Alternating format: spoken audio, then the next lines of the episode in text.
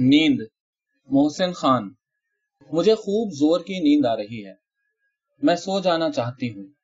ایسی گہری نیند کہ جس کے بعد وجود کا احساس ہی نہ رہے۔ آتی ہی کب ہے؟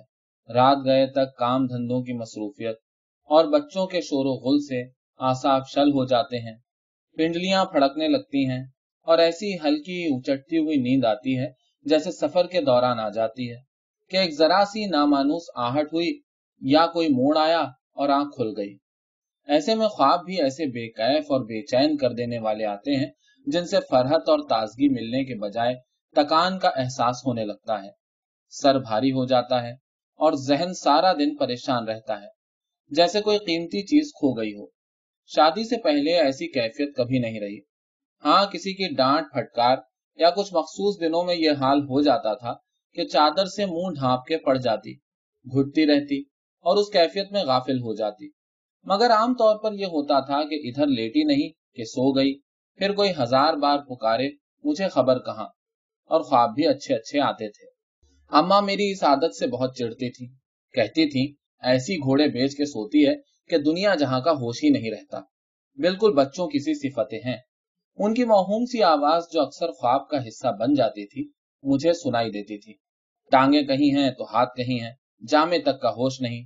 یہ بھی خیال نہیں کہ گھر میں باپ اور جوان جوان بھائی بھی ہیں۔ برائے گھر میں جائے گی تو روز ڈانٹی جائے گی۔ پھر جیسے اپنے آپ سے کہتی، پہلے مجھے بھی ایسی ہی بے خبری کی نیند آیا کرتی تھی، مگر اب جانے کہاں اڑ گئی؟ آنکھیں نیند سے خالی ہو گئیں۔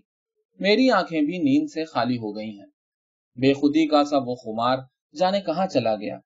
پہروں نیند کا انتظار کرتی ہوں، مگر نہیں آتی۔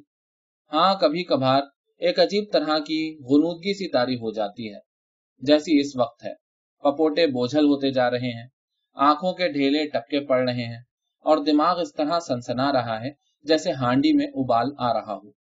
ایسی کیفیت میں نمک کی چائے پینے سے طبیعت سنبھل جاتی ہے اور ذرا دیر کے لیے نیند بھی بھاگ جاتی ہے۔ چائے پی لوں، ورنہ آدھی رات تلک جاگنا مشکل ہو جائے گا۔ سوچا تھا، آج رات میں رفت کی فراک سیوں گی۔ اس کے پاس گت کی کوئی فراک ہی نہیں رہی۔ صبح اٹھ کے روئے گی کہ میرے لیے فراک کیوں نہیں سی۔ روز کوئی بہانہ کر دیتی ہوں۔ باجی کو خط بھی لکھنا تھا۔ کتنے دن ہو گئے ہیں ان کا خط آئے ہوئے۔ اور میں اب تک جواب نہیں دے سکی۔ سوچتی ہوں گی، اب کہکشاں کو مجھ سے محبت نہیں رہی۔ کیا کروں؟ روزانہ سوچتی ہوں کہ آج لکھوں گی، کل لکھوں گی، مگر نہیں لکھ پاتی۔ پہلے کیسا انتظار رہتا تھا باجی کے خطوں کا، اور کیسے اہتمام سے جواب لکھا کرتی تھی۔ یہ بھی ایک طرح کا مشغلہ تھا۔ اب لکھنے بیٹھتی ہوں تو سمجھ میں ہی نہیں آتا کہ کیا لکھوں۔ بیچ بیچ میں کوئی کام یاد آ جاتا ہے اور اٹھ کھڑی ہوتی ہوں۔ قلم کاغذ بھی ایسے ٹھکانے پر رکھ دیتی ہوں کہ ڈھونڈے نہیں ملتے۔ باجی بھی اب آدھی ہوتی جا رہی ہیں۔ پہلے ہر خط میں میری سرد مہری کی شکایت ضرور کرتی تھی مگر اب نہیں کرتی۔ اور اب ان کے خط بھی اس پابندی سے نہیں آتے۔ نیند کا جھونکا پھر آ گیا۔ چائے بنا لوں، ورنہ سو گئی تو پھر آنکھ نہیں کھلے گی۔ خفا ہوں گے۔ کہیں گے، میرا انتظار نہیں کر سکتی تھی ایسے موقعوں پر میرا جلدی سو جانا انہیں اچھا نہیں لگتا۔ مجھے بھی بڑی الجھن ہوتی ہے۔ جاگنے کی بہت کوشش کرتی ہوں، مگر نہ آنکھیں کھلتی ہیں، نہ کچھ سمجھ میں آتا ہے۔ پچھلی مرتبہ ایسی ہی بے تحاشا نیند آ گئی تھی، اور کیسا ڈراؤنا خواب دیکھا تھا۔ لگتا تھا کسی نے خوب زور سے دبوش لیا ہو اور گلا گھونٹے دے رہا ہو۔ بری بری آوازیں نکلنے لگی تھی اور اس دن انہوں نے کیسا غصہ کیا تھا مجھ پہ۔ زور سے چیخے تھے۔ یہ کیا پڑی ہوئی ہو مردوں کی طرح؟ ہاتھوں میں دم ہے نہ پیروں میں جان۔ کبھی جو ساتھ دیتی ہو، ایسا لگتا ہے جیسے کوئی جرم کر رہے ہوں۔ شروع میں میں ان کی باتوں کی پرواہ نہیں کرتی تھی، مگر اب یہ احساس ہونے لگا ہے کہ اگر میں نے اسی طرح بے پرواہی برتی، تو ایک نہ ایک دن اس کا خمیازہ بھگتنا پڑے گا۔ ویسے بھی اب میں روز بروز بد شکل اور بد وضع ہوتی جا رہی ہوں۔ مذاق مذاق میں کہہ بھی دیتے ہیں۔ اس دن لائٹ جلا کے مجھے دیکھا تھا۔ اور کتنا ہنسے تھے مجھ پہ۔ اب یہ بدن میں نے اپنے ہاتھ سے تو بنایا نہیں۔ اللہ میاں، جس کو جیسا چاہیں بنا دیں۔ پہلے تو میرا بدن ایسا نہیں تھا۔ شکل کی بھی سب لوگ تعریف کرتے تھے۔ اب بھی بعض دنوں میں جب ذرا سکون ملتا ہے، اچھی لگنے لگتی ہوں۔ چائے میں نمک زیادہ پڑ گیا۔ چلو ٹھیک ہے، اب دیر تلک نیند نہیں آئے گی۔ مگر یہ نیند آتی خوب زور سے ہے۔ سو جاتی ہوں تو کسی بات کا ہوش ہی نہیں رہتا۔ خواب بھی سب یاد رہتے ہیں۔ بیچ بیچ سے ٹوٹتے نہیں۔ ایسی نیند کے بعد صبح جلدی اٹھنا مشکل ہو جاتا ہے۔ جی چاہتا ہے بس سوتی ہی رہوں اور اچھے اچھے خواب دیکھتی رہوں۔ آج ہوا نہیں چل رہی۔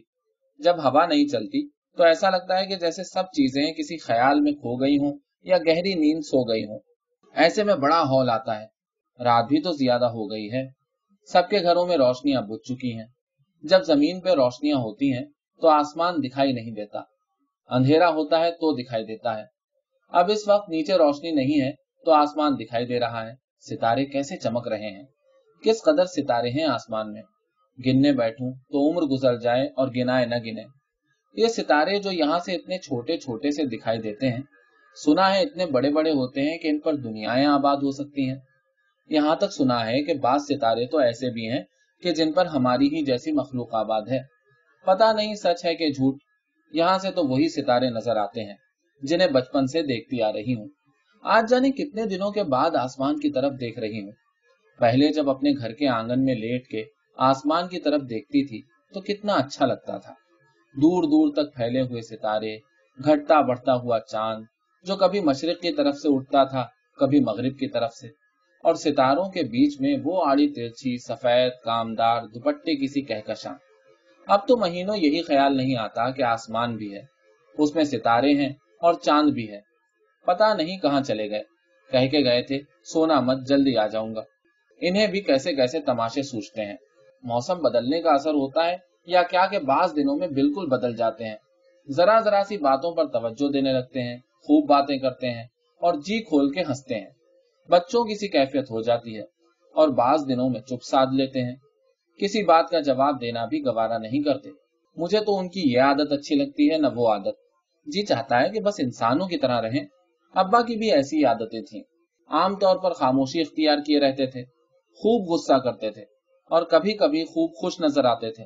ہر بات کا جواب رسانیت سے دیتے۔ میں اکثر سوچا کرتی تھی کہ بعض دنوں میں ابا کو کیا ہو جاتا ہے۔ کہ ابا ابا ہی نہیں لگتے؟ اما صحیح کہتی تھی مردوں کا مزاج کوئی نہیں سمجھ سکتا۔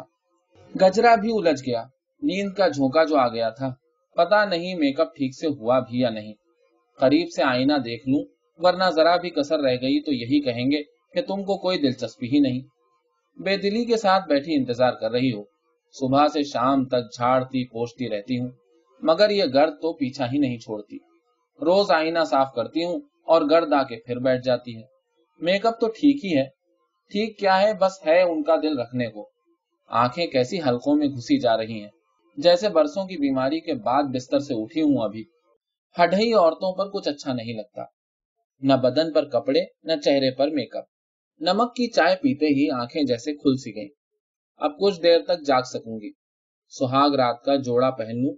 ورنہ آ گئے تو کہیں گے ابھی تلک وہی چیکٹ کپڑے پہنے بیٹھی ہو۔ نہائی بھی نہیں۔ اب کون نہاتا رات کے وقت؟ بال گیلے کر لوں گی، کہہ دوں گی نہائی تھی۔ پاؤڈر تو لگا ہی لیا ہے۔ سہاگ رات کا یہ جوڑا کتنا بھاری لگنے لگا ہے۔ پتا نہیں چوتھی چالوں تک کیسے سنبھالا تھا اسے میں نے۔ جی چاہتا ہے کسی دن اس کو چپکے سے ادھیڑ کے رفت کا سوٹ بنا دوں مگر ڈر لگتا ہے، خفا ہوں گے۔ کہیں گے تم نے مجھے جلانے کے لیے کیا ہے یہ سب کچھ؟ پتا نہیں ابھی اور کتنے دنوں تک۔ سہاگ رات کے اس جوڑے میں سچ سچ کے ان کا انتظار کرنا پڑے گا۔ موسم بدل رہا ہے۔ رات میں خنکی ہو جاتی ہے۔ مگر دن میں کیسی تڑاخے کی دھوپ نکلتی ہے۔ پھول جلدی مرجھا جاتے ہیں۔ آج پیڑوں میں پانی بھی نہیں ڈالا۔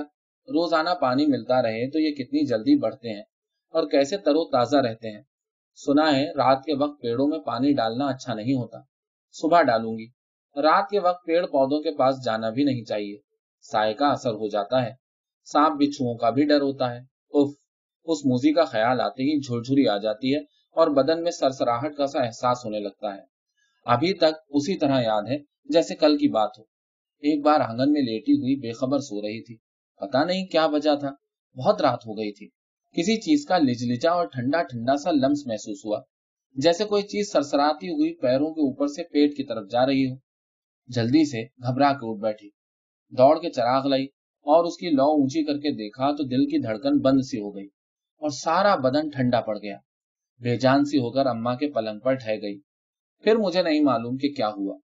دیر کے بعد ہوش و حواس درست ہوئے تو دیکھا کہ سب لوگ میرے اوپر چراغ کی روشنی کیے، میرے بدن میں سانپ کے کاٹے کا نشان ڈھونڈ رہے ہیں۔ ایک دن پہلے برتن دھوتے وقت پتیلی کی دھار سے انگلی کٹ گئی تھی۔ اما کے ڈر سے چھپائے رہی تھی کہ ڈانٹیں گی۔ کس پھوہڑ پن سے کام کرتی ہو کہ روزانہ کوئی نہ کوئی زخم ہو جاتا ہے۔ زخم کا نشان نمایاں تھا۔ اما اسی انگلی کو پکڑے بیٹھی تھی کلائی پر ایک ڈوری اتنی سختی سے باندھ دی گئی تھی کہ اگر زیادہ دیر تک بندھی رہتی تو خون کا دوران بالکل ہی بند ہو جاتا اور انگلیاں بے حس ہو جاتی۔ کچھ دیر تک تو مجھے بھی وہم رہا کہ یہ سانپ کے کاٹے کا نشان ہے۔ مگر کچھ دیر کے بعد جب ہوش و حواس بالکل درست ہو گئے اور آواز قابو میں آئی تو میں نے ٹھہر ٹھہر کے بیماروں کے سے لہجے میں واقعہ بیان کیا۔ پھر یہ واقعہ جو ایک حادثہ بنتے بنتے رہ گیا تھا، ایک دلچسپ لطیفہ سا بن کے رہ گیا اور اس میں کلیاں پھندنے لگتے چلے گئے۔ ابا کی غیر موجودگی میں یہ واقعہ ڈرامائی انداز میں بیان کیا جاتا۔ رفت باجی نڈھال سے ہو کر پلنگ پر گر جاتی اور اسی انداز اور اسی کیفیت کے ساتھ بیان کرتی جیسے میں نے بیان کیا تھا۔ میں چڑھتی تھی، پیر پٹکتی تھی۔ اب خیال آتا ہے تو سب کچھ اچھا لگتا ہے۔ اگر سانپ کاٹ ہی لیتا اور میں مر گئی ہوتی تو یہ واقعہ بیان کر کر کے سب لوگ رویا کرتے۔ بھائی جان نے سانپ کو مار ڈالا تھا۔ گھورے پر پڑا ہوا مردہ سانپ ہم نے اپنی آنکھوں سے دیکھا تھا۔ خوب چوڑے پھن والا، پتلا پتلا سا۔ اس پر بنے ہوئے سیاہی مائل پھولوں کے سے ٹپے دھوپ میں کیسے چمک رہے تھے۔ دو تین دن کے بعد جب ہوا چلی تو کیسا تعفن گھر میں بھر گیا تھا۔ پھر بھائی جان اسے اٹھا کے کہیں دور پھینکائے تھے۔ اس کے بعد جب بھی سانپ کا خیال آتا تو تعفن کا احساس ضرور ہوتا۔ اب بھی ہوتا ہے۔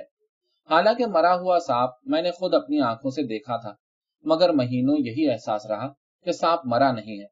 یہ بھی وہم رہا کہ سانپ اپنی پتلیوں پہ بھائی جان کا عکس چھوڑ گیا ہوگا اور ایک نہ ایک دن اس کی مادہ انتقام ضرور لے گی۔ کتنے دنوں تک پاؤں پھیلا کے سو نہیں سکی۔ سانپ مر گیا تھا، مگر اپنا ٹھنڈا ٹھنڈا سا رونگٹے کھڑے کر دینے والا لمس میرے بدن پر اور دھوپ میں چمکتے ہوئے سیاہی مائل پھول میری آنکھوں میں چھوڑ گیا تھا۔ پتا نہیں کہاں سے اس موزی کا خیال آ گیا، جہاں پیڑ پودے ہوتے ہیں اور زمین میں نمی ہوتی ہے۔ یہ موزی آ جاتا ہے، یہاں سے ہٹ جانا چاہیے۔ جس دن یہ دیر میں لوٹتے ہیں، کیسا ہال آتا ہے۔ گھر کاٹنے کو دوڑتا ہے۔ اب تو خیر، اتنا احساس نہیں ہوتا۔ شادی کے بعد شروع شروع میں بڑا ڈر لگتا تھا۔ جہاں گلیوں میں سناٹا ہوا اور گھروں کی روشنیاں بجھی نہیں کہ دل بیٹھنے لگتا تھا۔ اپنے آپ کو کام میں مصروف رکھنے کی کوشش کرتی تھی، مگر کہیں ایک ذرا آہٹ ہوئی اور لگتا تھا کہ آپ کوئی دیوار پر سے پھاندا کہ جب پھاندا۔ کمرے میں ہوتی تھی تو برامدے سے ڈر لگتا تھا۔ اور برامدے میں ہوتی تھی تو کمرے میں جاتے ہوئے ڈر لگتا تھا۔ گلدان پر بھی روزانہ گرد جم جاتی ہے۔ پھول بھی کملا گئے۔ صبح تازے پھول لگا دوں گی۔ کسی دن بازار سے نقلی پھول لا کے سجا دوں گی۔ روزانہ پھول سجانا بھی ایک مسئلہ ہے۔ ویسے بھی اب ان پھولوں میں خوشبو کہاں ہوتی ہے؟ کل اس ڈائننگ ٹیبل کو دوسری طرف کر دوں گی۔ ٹی وی بھی کہیں اور رکھ دوں گی۔ چیزیں ایک جگہ پر زیادہ دنوں تک اچھی نہیں لگتی کشش ختم ہو جاتی ہے۔ ہوائی جہاز جا رہا ہے۔ یہ روزانہ اسی وقت یہاں سے گزرتا ہے۔ کیسی عادی سی ہو گئی ہوں اس کی آواز کی۔ اگر کسی دن نہ گزرے تو ضرور کچھ کمی کا احساس ہوگا۔ نیند آ رہی ہو اور سونے کو نہ ملے تو کیسا عجیب سا احساس ہوتا ہے۔ ذہن معوف سا ہو جاتا ہے اور پپوٹے آپ ہی آپ ایک دوسرے میں چمٹنے لگتے ہیں۔ چلو، شادی والا البم ہی دیکھتے ہیں۔ کتنے دنوں سے نہیں دیکھا۔ اکثر سوچتی ہوں کہ کسی دن ایک نیا البم لا کے اس میں فوٹو لگا دوں گی۔ مگر سوچتی ہی رہ جاتی ہوں۔ وہ بھی تو گیا ہے کتنا پرانا۔ شادی کے وقت کا ہے۔ ہم یہ ہے میرے شادی کے وقت کی تصویر۔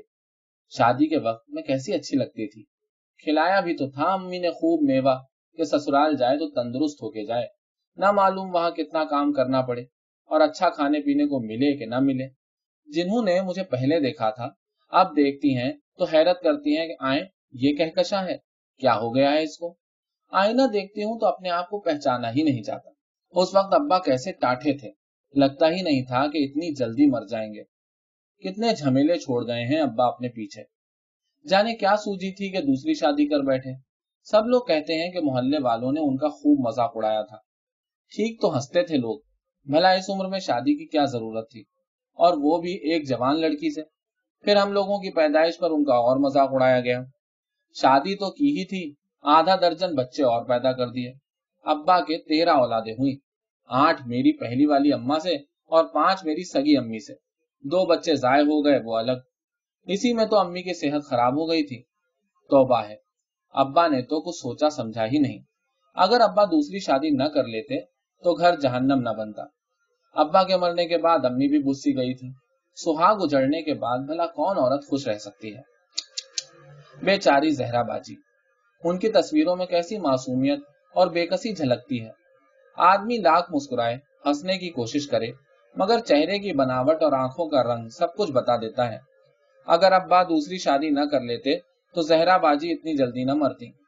ایک تو اپنی اما کی موت کا دکھ، بیماری، اوپر سے میری امی کی زیادتیاں، کتنے دکھ جھیلے تھے بیچاری نے۔ اللہ میاں کے گھر ان کو اس کا عجر ضرور ملے گا۔ ان تصویروں کو دیکھتی ہوں تو ایک ایک منظر آنکھوں کے سامنے آ جاتا ہے۔ سب باتیں یاد آنے لگتی ہیں۔ جی چاہتا ہے پھر وہی دن لوٹ آئے۔ جی گھبرا گیا۔ آہ، جماہیاں لیتے منہ دکھنے لگا۔ بچے دن بھر شور مچاتے ہیں اور رات میں کیسی بے خبری کے ساتھ سوتے ہیں۔ لو اس کمبخت ماری نے ابھی سے پیشاب کر دیا۔ اب صبح لادی دھونا پڑے گی۔ شاید دروازے پر دستک ہوئی ہے۔ کچھ بھی نہیں ہے۔ جب انتظار کرتی ہوں تو ذرا ذرا دیر کے بعد یہی احساس ہوتا ہے۔ ایک بجنے کو ہے۔ یہ گھڑی کی سوئی بھی خوب ہے۔ ایسا لگتا ہے کہ جب اس پر نظر پڑتی ہے تو یہ چلنا شروع کر دیتی ہے۔ اب غور کر رہی ہوں تو اس کی آواز بھی سنائی دے رہی ہے۔ روشنی آنکھوں میں لگ رہی ہے۔ بجھا دوں گی تو نیند آ جائے گی۔ سمجھ میں نہیں آتا کہ کیا کروں۔ چلو، پیڑوں میں پانی ڈالتے ہیں۔ رات ہے تو کیا ہوا؟ آخر جاگتے رہنے کے لیے کچھ تو کرنا ہی ہوگا۔